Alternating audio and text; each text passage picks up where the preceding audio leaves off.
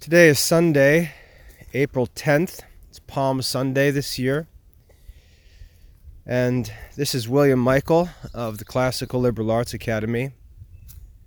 And today I'd like to share some thoughts on a topic that I've been discussing recently with my wife that I think will be helpful.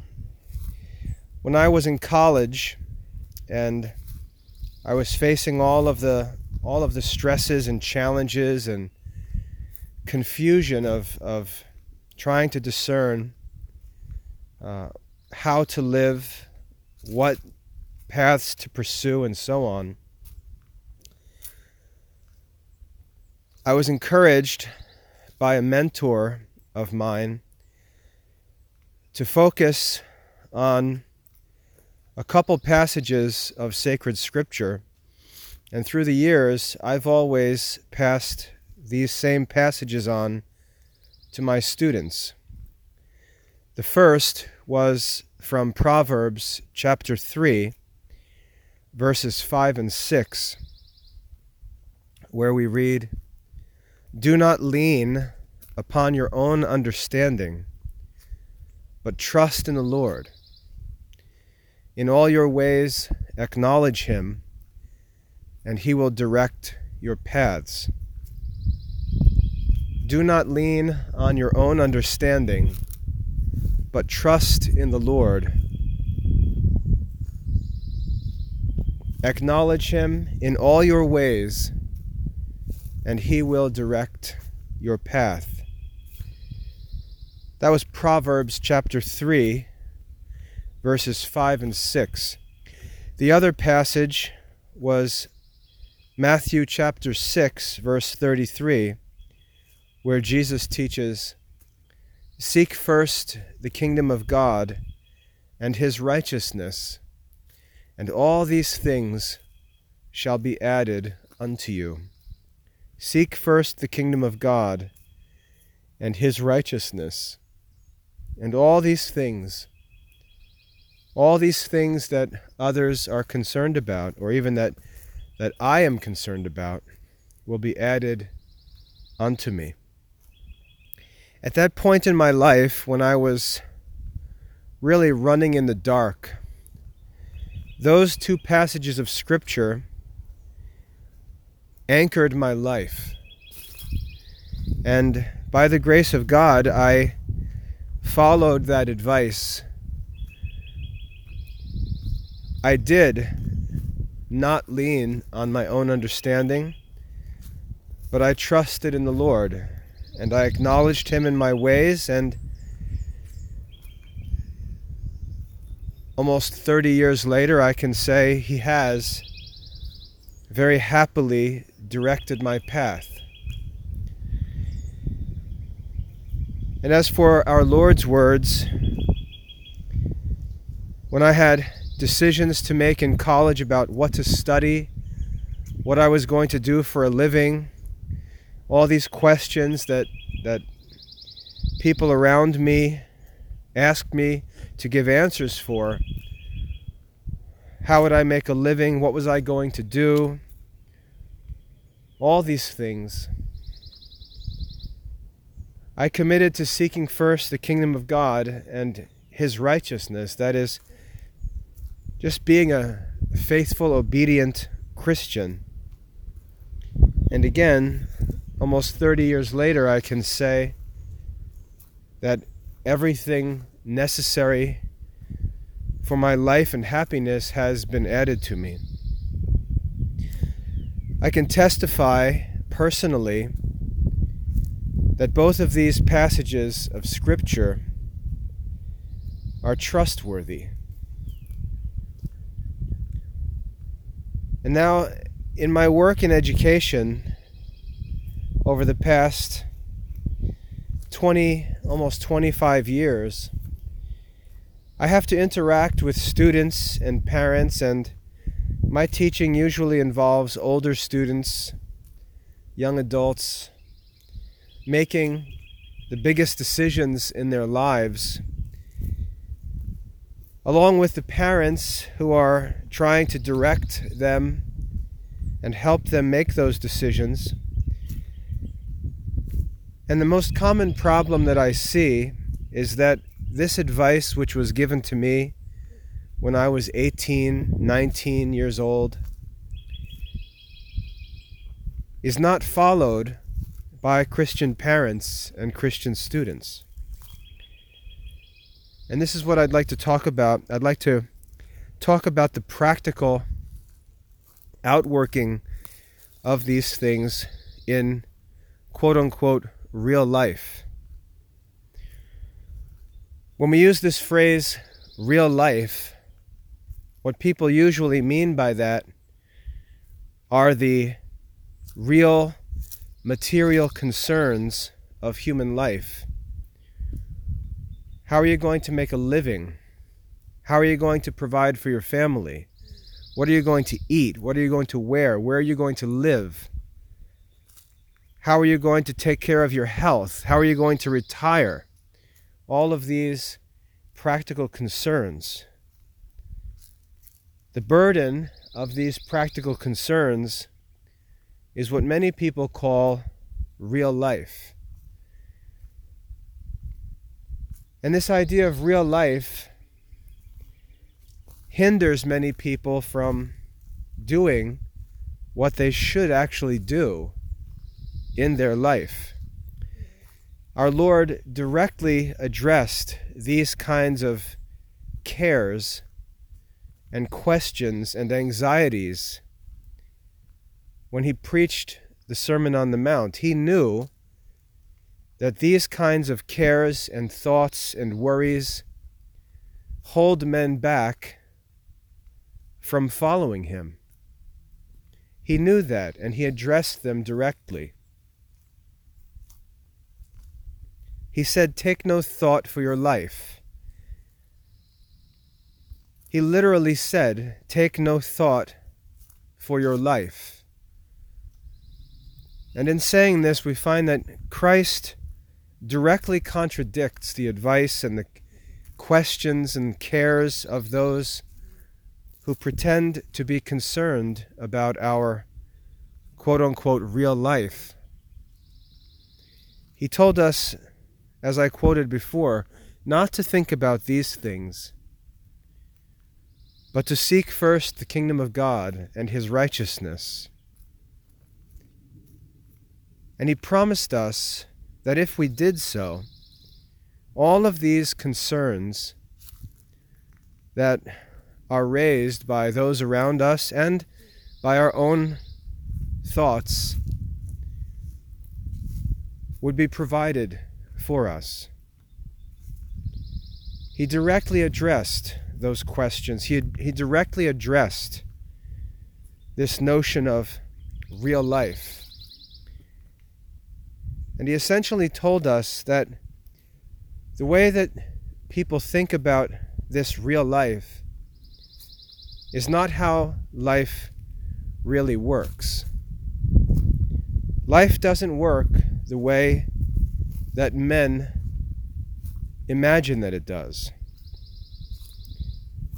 God controls all things by his providence. He blesses those who fear and obey him, and he punishes those who disobey him, who do not fear him. That's how real life really works. And the reason why men don't acknowledge this is because they simply don't want it to be true. Whenever we talk about following God, whenever we talk about being a Christian, whenever we talk about living this Christian life and, and doing God's will, what men, what men are offended by, what men are disgusted by, is the fact that the true and living God, the creator of the world, is holy. And he offers salvation to those who desire to be holy. and he threatens with punishment those who do not want to be holy. He offers rewards to the virtuous, and he threatens punishments to those who practice vice. He promises to do to us what we do to our neighbor, whether that's good or evil. And it's this moral challenge that we're presented with by a God who is not like the gods in the ancient poems, gods who are troubled by the same faults as men. But the true and living God is perfect, not only in power, not only in wisdom, but in goodness, in justice. True and living God is a holy God who loves justice. And it's this moral obligation that comes with worshiping and following the true and living God that causes so many to be averse to true religion.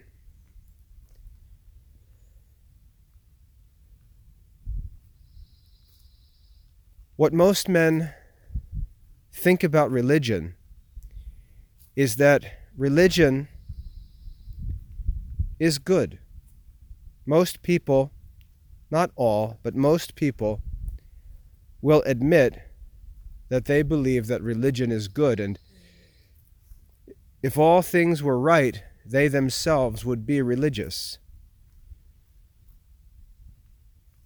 I had a a Greek professor in college who I used to meet with in the evenings alone to just spend time reading Greek together. And he was a New Testament scholar at a university, a secular university. And he had studied he had studied world religion for years and years. He was an expert in ancient Greek.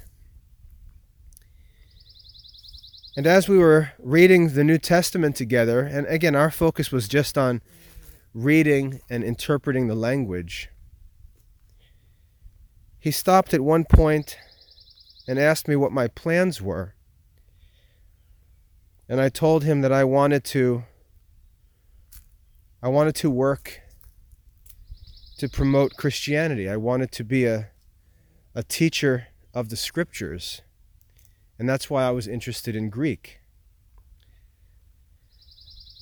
And he started a, a conversation with me about his own religious experiences and background, and he told me that he admired he admired the apostles, he admired the early Christians, especially as we read about them in the book of Acts. And he asked me, Where are these Christians today? And that was apparently a stumbling block for him that while he might read about the early church and the apostles and admire that early Christian community,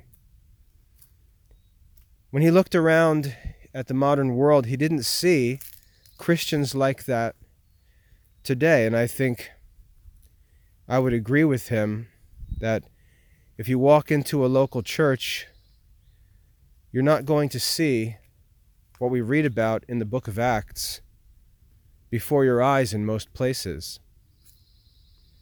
And he went on to tell me that he had studied other religions, especially Buddhism, which he was attracted to. And yet he was drawn to Christianity, that early Christianity, that apostolic Christianity. And he said that if there was a, a button that he could push that would make him believe, that he would push that button, that he wanted to push that button. But he just didn't have it in him to believe. And what I realized as we talked about things And by the way, my response to him when he talked about the uh, the early Christians, all that I could tell him was that it was my desire to be one of those Christians. But what I realized as we had that discussion was he was saying that he was willing to be a Christian if the conditions were all comfortable, if that Christianity, that Christian life, was made convenient for him, then, in those conditions, he would be a Christian. And I think as he said that, that he answered his own question. Because the early Christians didn't wait for the conditions to be right before they became Christians. The early Christians became Christians under the most adverse circumstances imaginable. And those nice passages about the communal life of the early Christians and the faithfulness of the apostles took place in the context of persecution. There were no preconditions established before those early Christians chose to follow Christ. And I would argue that his desire for the conditions to be in place first, so that he could then be like one of those Christians, is exactly what's wrong with modern Christianity and why we don't see Christians like those in the New Testament around us today.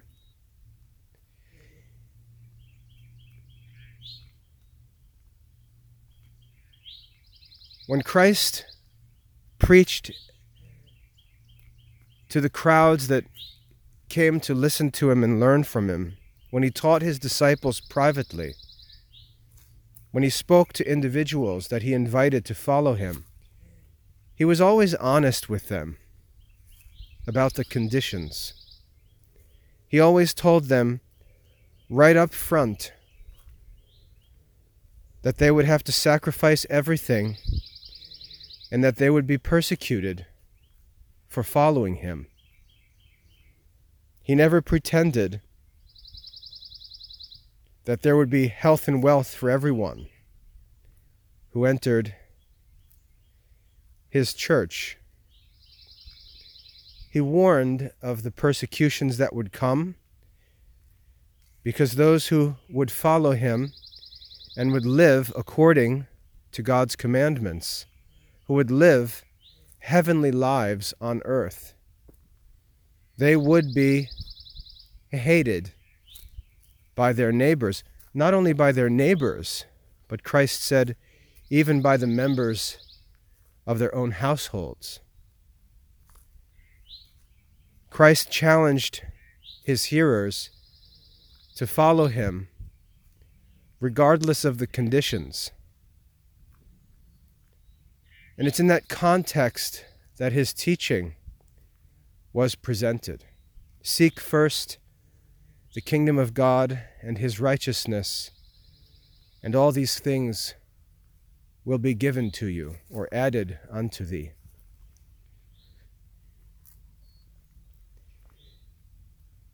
And as I said, as I've worked in Christian education for the past 20 plus years, the problem that I find in Christian education is that we don't listen to what Christ said. We don't listen to what Solomon taught in the Proverbs. And we seek this conditional Christianity. We seek to prepare a comfortable life first to make sure that we're safe in this world first and promise that if and when we get all of our things in order and we establish a safe and comfortable life, then we'll follow Christ. Then we'll study philosophy and theology. Then we'll give our attention to Christian works, maybe even engage in some Christian ministries. First, we're going to take care of real life, and then, once real life is taken care of, and we can follow God in the conditions that we choose, then we'll seek the kingdom of God. Then we'll seek God's righteousness. And what happens in life is that that time never comes. That time never comes. The windows of opportunity to study, to pray, to begin good works, and so on, the time for those things, the window of opportunity for those things closes as we're seeking to establish our physical lives, our financial lives, And it's important to say that Christ taught the opposite. He didn't simply tell us at some point when we're ready, when the circumstances are favorable, that we should seek the kingdom of God. At some point. That's not what he said. He said, Seek first the kingdom of God and his righteousness and the life that is that God commands, living according to his commandments, according to the law. Establish that life now. Start that life now. Commit to that life now. And all these things will be added by God as He judges best. And so the order of the Christian life is the opposite of what most people think it should be. Like I said, most people think you should get your life, your real life, in order first, and then help the church or contribute to the church or participate in some Christian ministry. But that's not what Christ taught. And all of these all of these part-time volunteer ministries as they're called can only do so much. The essential work of the Christian life becomes neglected. And this is what we see in our society. We see that there are virtually no religious vocations. And I'm not just talking to the priesthood. We may be able to find enough priests here and there to celebrate masses and hear confessions, to baptize and to visit the sick and so on. But there's much more to Christian culture and the Christian life and the overall work of the Christian church than the priesthood alone. There's also the life and work of religious monks and nuns who devote their entire lives to contemplation and prayer. We find almost no interest in the contemplative life among modern Christians. In my work in teaching, I almost always find that parents are concerned about career preparation, college preparation, and the Christian life is given a nod and acknowledged verbally to be important, but not right now. First things first. First, we have to take care of real life, and then we can talk about those other things.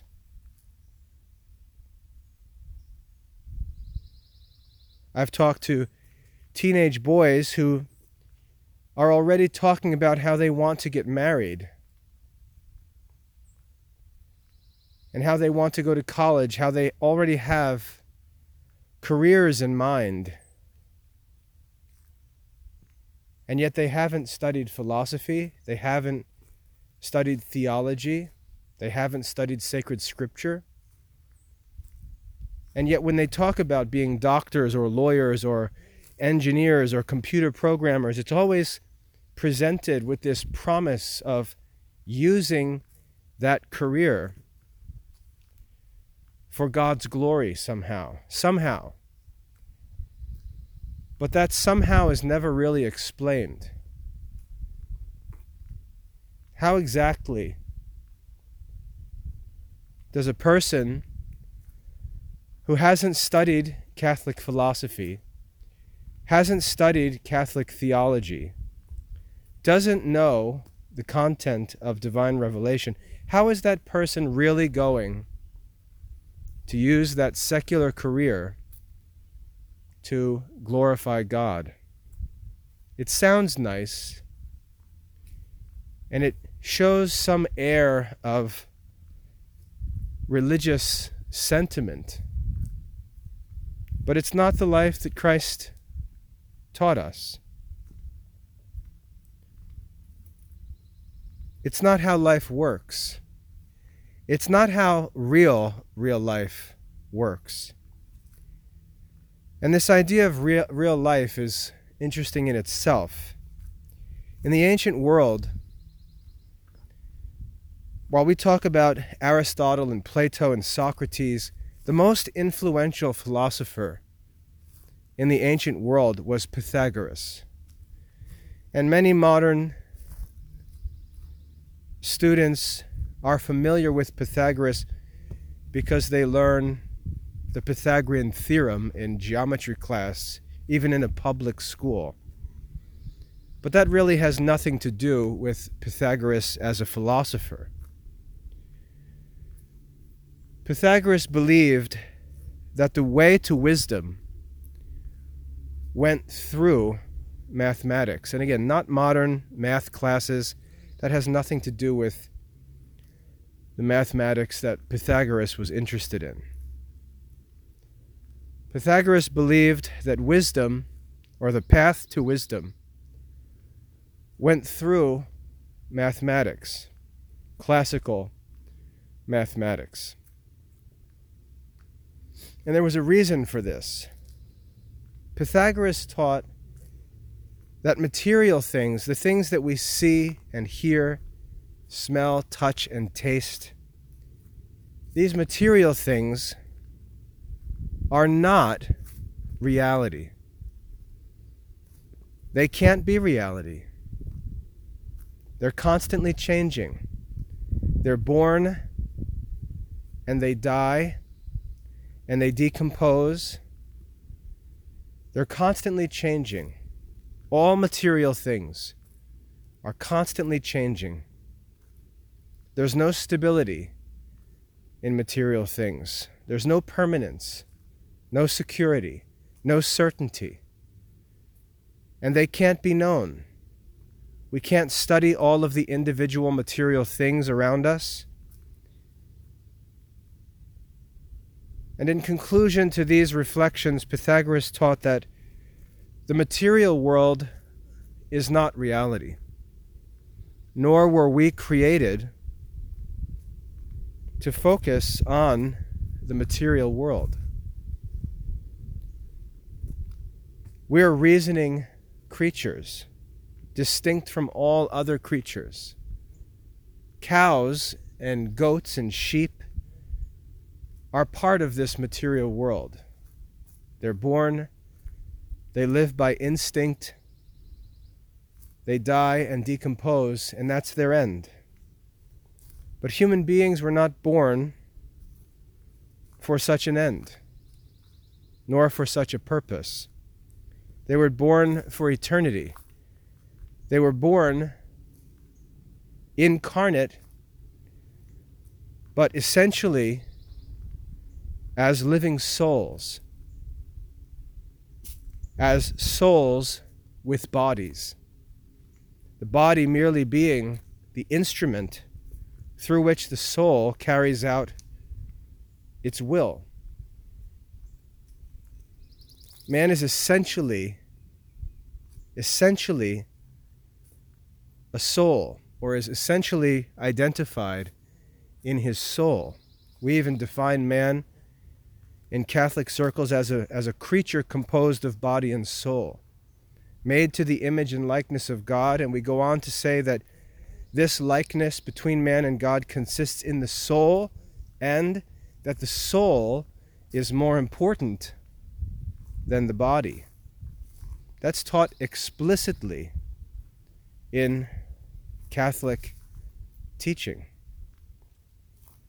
And yet, when we look at our lives, we find that this is almost never practiced because we're busy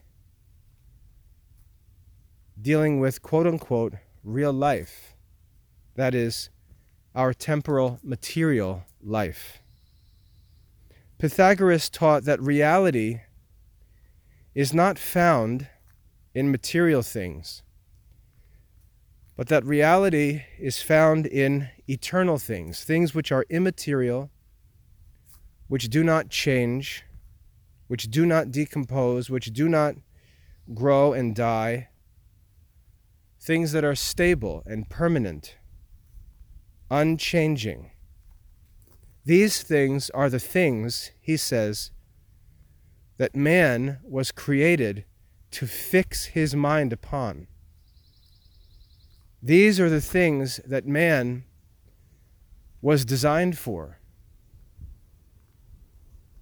The mind of man was designed, unlike the mind of any other creature, to be fixed upon a world that is not understood by the senses, but by this unique power given by God to men alone.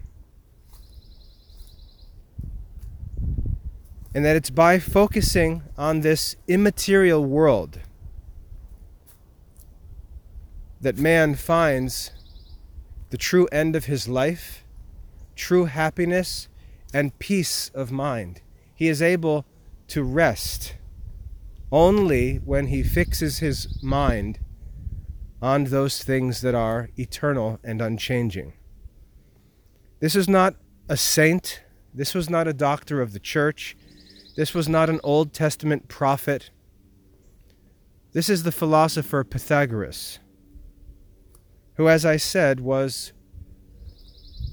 the most influential of all ancient philosophers because he established the way to wisdom through classical mathematics, which was the way that was followed by the other philosophers, philosophers like Plato. And of course, Aristotle, being a disciple of Plato, continued in this tradition that traced itself back to Pythagoras and back to ancient Egypt and Babylon, and according to Christian tradition, to Abraham.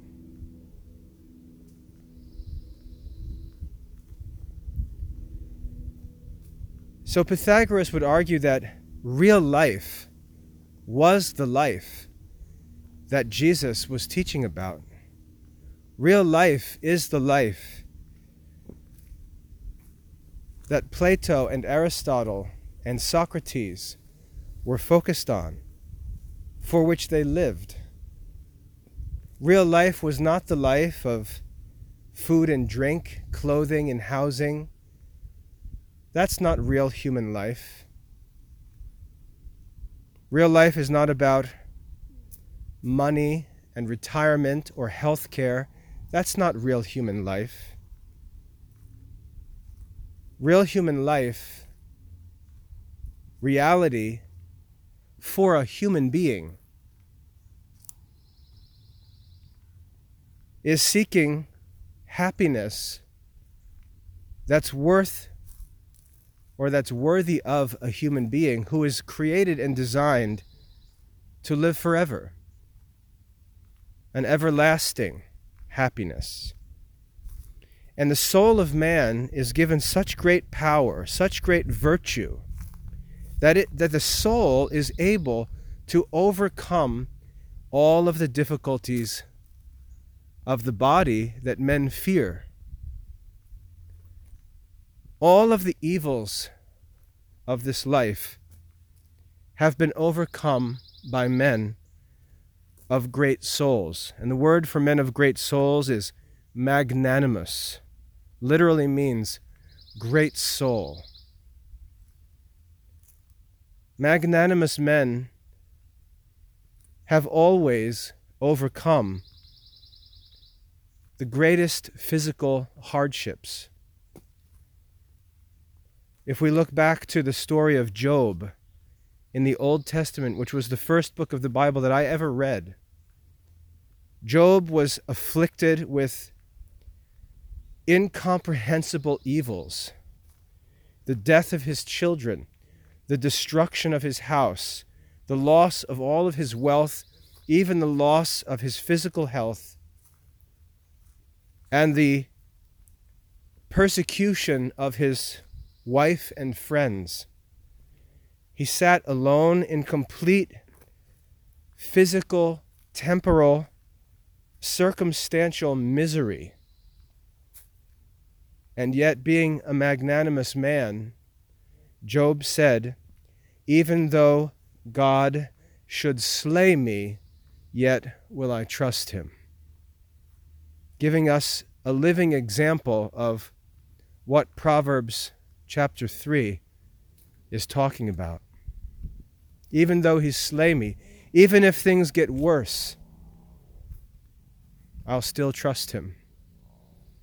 Job's life was ruled by his soul and not by cares about the conditions of his body. He sought first the kingdom of God, and all the other things were added unto him, and for a time taken away from him. And when they were taken away, and he had to deal with the nagging of his wife, he said to her, The Lord giveth, and the Lord taketh away. And in the end of his life, Job's fortunes were restored to him. And we refer to the character of Job by his virtue of patience we talk about the patience of Job. But what made Job unique was that he was fixed upon reality, that is, the world immaterial, the world that doesn't change. And we see the steadfastness of that life without any regard for the circumstances in which it finds itself. The soul of man is not dependent on good circumstances for happiness. Throughout the entire history of human life, we've seen magnanimous men overcome the greatest suffering, the greatest torture, the greatest obstacles and difficulties. We see Moses lead the Hebrews out of Egypt by faith. We see David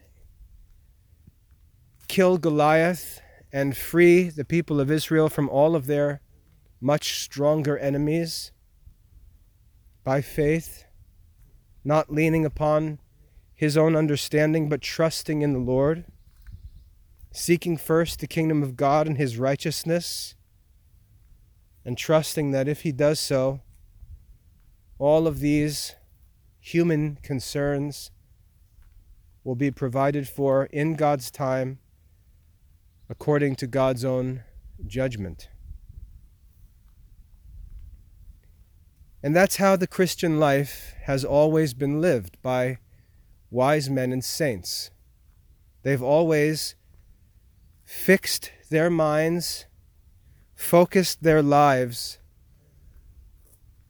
on the eternal things, on the unchanging things, on the really real things. And they've allowed circumstances to work themselves out in God's providence. And when their souls were fixed on those eternal things, they became indifferent as to the circumstances. St. Paul said, I have learned whether, he said, I, I have learned to be content whether I am rich or whether I have nothing. He said to be content with food and clothing, to not pay attention to changing circumstances. They're not, they're not important. The life that we have to live, the work that we have to do, isn't dependent on comfortable, lush, healthy, pain free circumstances. We don't need popular approval. We don't need great sums of money. We don't need perfect health. We don't need freedom from all pain. St. Paul said, I can do all things through Christ who gives me strength. And that strength he talks about is the grace that God promises to us, not to avoid evil, not to av- I mean not to avoid evils in this life, not to avoid adverse circumstances, but to overcome them. When we play sports, we don't, we don't hope that we can avoid facing other competition. We don't hope that there's no other good teams or no other good players. That's not what we work for and seek in sports. In sports, we seek to beat our opponent. We seek to overcome the strength of our competitors. And we celebrate the most after we defeat the strongest opponent. And we give the greatest honors to those who defeat the strongest opponents. And yet, when we look at the Christian life, we find Christians often seeking the opposite kind of life, seeking to be free from difficulties, to face no adversity, to have no enemies, and so on. Choosing to avoid adversity whenever it appears. Promising that after they have taken care of their physical, material life, then they'll take up this fight against evil. And because temporal circumstances are constantly changing, that steadfast, peaceful time of life never comes. Never comes. And they use they use their circumstances for the rest of their lives as an excuse to never seek the kingdom of God, to never seek God's righteousness, because they say they have to work to add all of these things before they can do so. And this, of course, is the exact opposite of what Christ teaches us. They look at material possessions as something that men go and get, as if men have the power to make themselves wealthy and healthy and comfortable. They would never admit that they think that that's true. If you ask them, do you believe it's in your power to make yourself wealthy and healthy and comfortable and safe? They would all say, oh, of course not. Only God can make us. And yet, as soon as those words come out of their mouth, their feet are moving in a different direction. Because regardless of what they say, their lives say something different. Their lives say that they do, in fact, believe that men can make themselves wealthy and healthy, safe and comfortable, even through old age. They say one thing to, because they know what they should say. Everyone knows what they should say. But doing it, actually living that life, they don't trust. They don't trust that if they would seek first the kingdom of God and his righteousness, that everything else would be provided for them.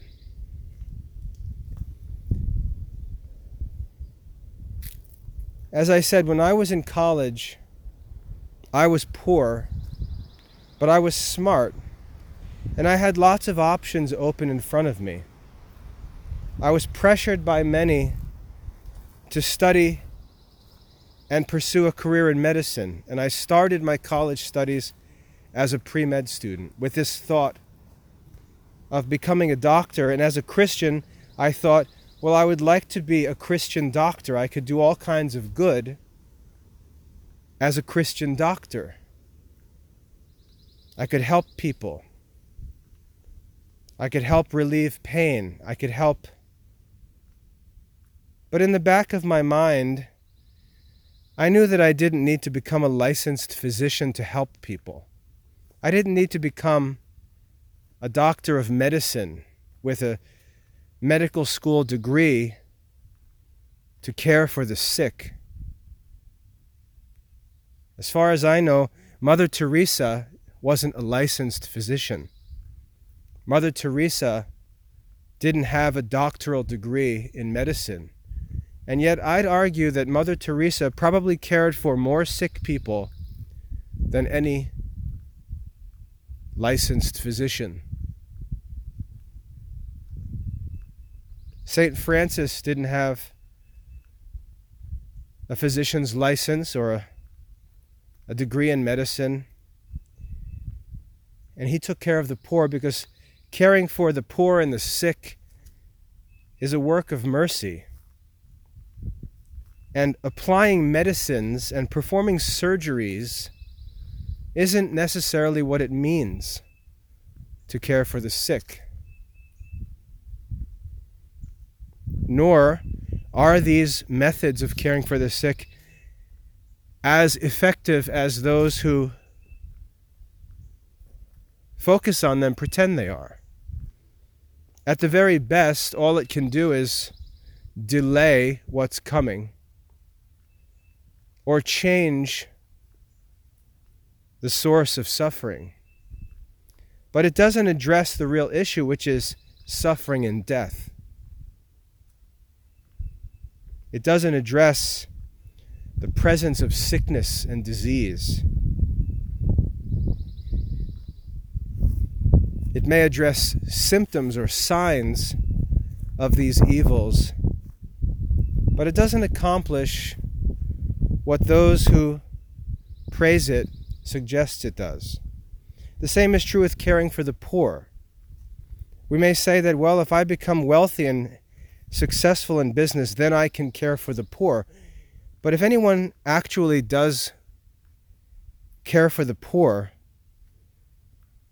they know that the poor aren't necessarily in need of cash. And so this becomes a false a false idea. Why would a poor man need cash to go and buy products and services from other men. What the poor need, we're told food. We're told to feed the hungry, to clothe the naked. Who doesn't have food and clothing that he can share? And the whole point of almsgiving, the whole point of fasting, I shouldn't say the whole point of fasting, but part of the point of fasting is to deny ourselves the extras that we could take for ourselves by greed or by gluttony, and to think of the actual needs of the poor and to share, so that all have what they need rather than some have abundance. The poor don't need million dollar checks from one person. Christ didn't practice any such care for the poor. St. Francis didn't practice any such care for the poor. And yet, this pursuit of wealth is often justified by saying it's, it's for the poor. Poor have no need of such donations. They need mercy. Care of the poor is a work of mercy. And by the time someone does become wealthy and turn around and make this promised donation, we find that it's entangled with all kinds of personal benefits like tax exemption, publicity, and so on. Is it ever actually the work of mercy that Christ commands? Or is it always something else? We don't need to be licensed physicians or registered nurses. We don't need to be CEOs. We don't need to already have our retirement plans prepared and filled for our own retirement. We don't need to reach these, these great heights of earthly, professional achievement or wealth to do the things that Christ commanded us. And we deceive ourselves by pretending that we seek these things for God's sake, when God never asks us to do any such thing. Christ asked his followers to do the opposite. When the rich young ruler came to Christ, he told him to go sell all of his possessions and give them to the poor and come follow him.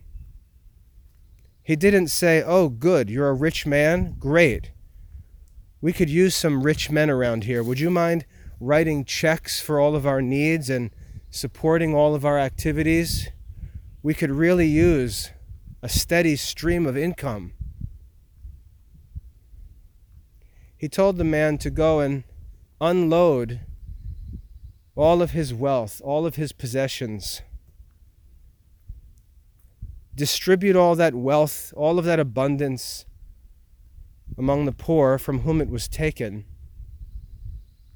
And then, in simplicity of life, come and follow Christ. Because the Christian life doesn't need what that rich man had. And when he had relieved himself of it, Christ said he could come and follow him. And the rich man didn't come. He went away sad, it says. And it's true that that life, telling yourself that your pursuit of material things, your heart filled with anxieties and worries and cares is somehow for God's glory is a sad life. Our souls were not made for such a life. Our souls were made for heroic, faithful, eternal life. We were made to do great things. We were made to overcome impossible obstacles. And when we look back to the early Christians and admire them, what we admire about them was not that there were doctors and lawyers and engineers and bankers and all these different professions among them, and that they were all so responsible and so successful. We admire them that they lived heroically and simply, that they often overcame the most powerful and wealthy enemies in weakness and poverty by trusting in God and believing that God would bring about the ends that He desired through their simple obedience. And this was, in fact, what impressed the Romans and led so many to conversion. It was the simplicity and the courage of the Christians that shocked the world. It was the courage and the power of the Christians that led Constantine to conversion. He saw them persecuted by the previous emperor. He saw them overcome and outlive that emperor, and he knew that there was a power in the Christian people that the Roman Empire couldn't deal with. And he chose, as a popular saying goes, if you can't beat them, join them. And the simple, poor, afflicted Christians of the first three centuries overtook the power of the Roman Empire. And yet, despite the fact that we all know that, we imagine that we first have to build a Roman Empire so that we can live the Christian life. The reason I talk about this is because in education, this is what plagues Christian education today. Parents and students will not study the subjects that the wise men and saints tell them to study. Christians do not study the subjects that the saints themselves studied. Their schools are designed to prepare men for some false hope of material sufficiency, comfort, prosperity, stability. The schools are designed to, to try and fulfill this false hope of a responsible and comfortable real life. After which it's assumed that these Christian school graduates and Catholic school graduates will then go and learn what Christian philosophy and theology actually are. And of course, the time for them to learn that is during their school years. That's when the saints learned those things. That's when the wise men throughout history learned those things. And even if there were late converts like St. Ignatius of Loyola, they went back among the children, even, to learn those things. And when it was their turn to teach, they taught those things to the children. The problem that I see the cause of this lack of interest in religious vocations and contemplative life in the Catholic priesthood and so on is that parents and, and students don't see that as real life. They see the doctors and the lawyers and the politicians and the soldiers. They see them as the people living successfully in the quote unquote real world. But like I said, the ancient philosophers denied that this was the real world. And when we look at the wise men and saints from history, they disagreed on what it meant to be successful in the real world. And in the Classical Liberal Arts Academy, what I'm working to do is reintroduce Christian people to that real world. Not a real world of constantly changing physical things, not a real world of money and retirement and health care, things which, which never bring us to an end, never bring us to a state of satisfaction or rest or peace of mind. But to reintroduce Christians to the contemplative life, to the life of the soul.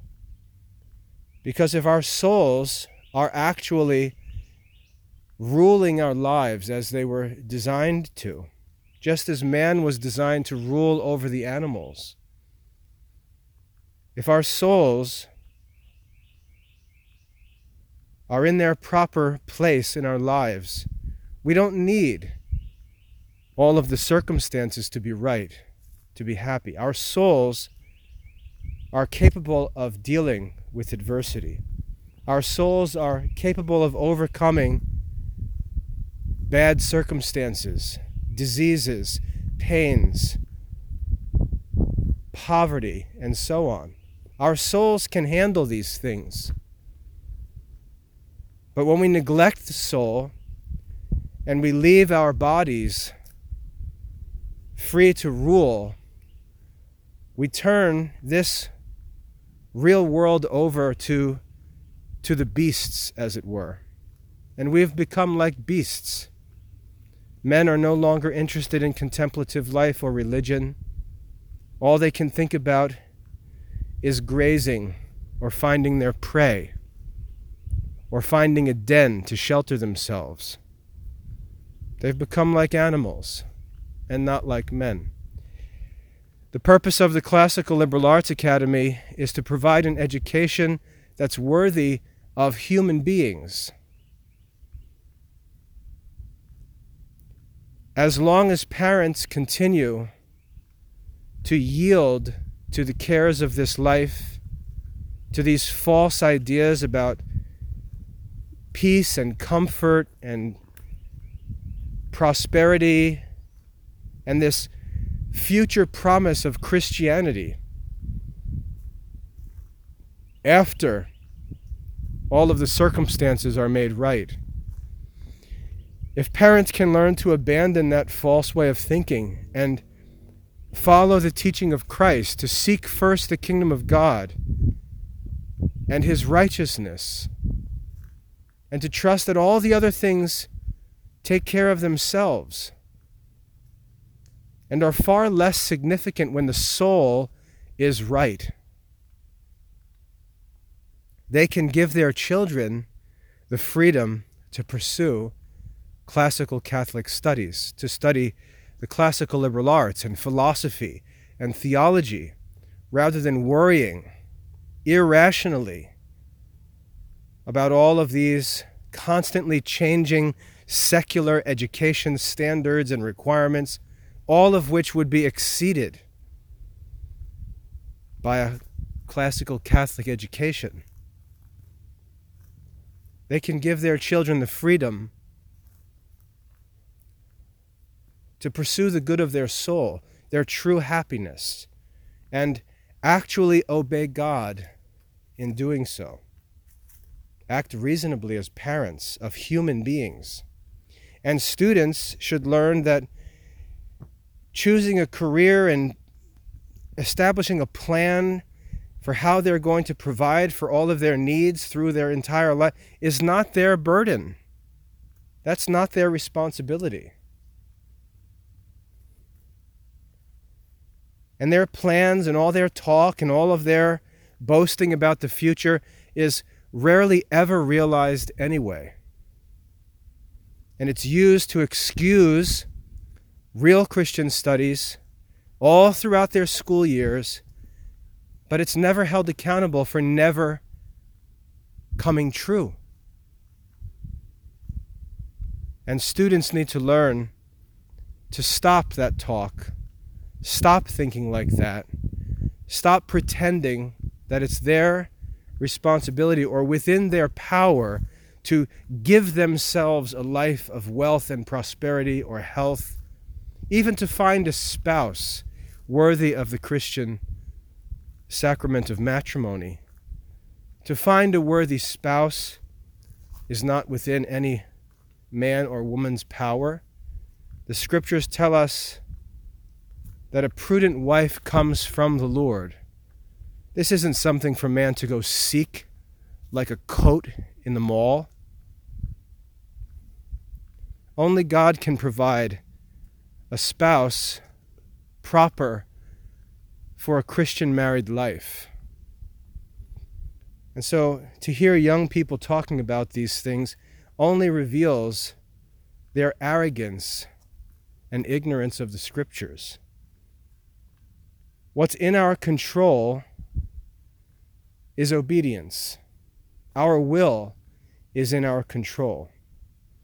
And what Christ commands us is that we're to subject our will to God's commandments and seek first as the end of our actions the kingdom of God.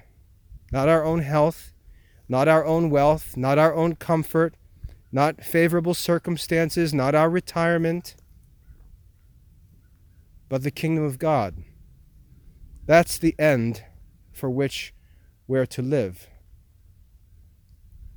And if students will accept that challenge, which is the only thing that's actually in their power, they will freely devote themselves to classical Catholic studies and free themselves from that burden of all of the anxious cares of this life.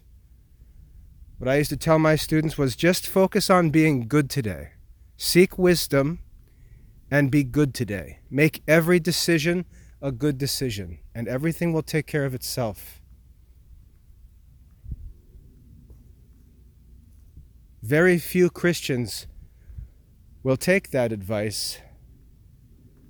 Very few Christians will listen to the promises that Christ makes for those who do so. And that's why very few Christians are studying the classical Catholic curriculum today. That's why very few Christians are choosing to become monks or nuns or priests today. And that's why things are the way they are, why circumstances are so bad, is because Christians are seeking to make all the circumstances good before they live the Christian life.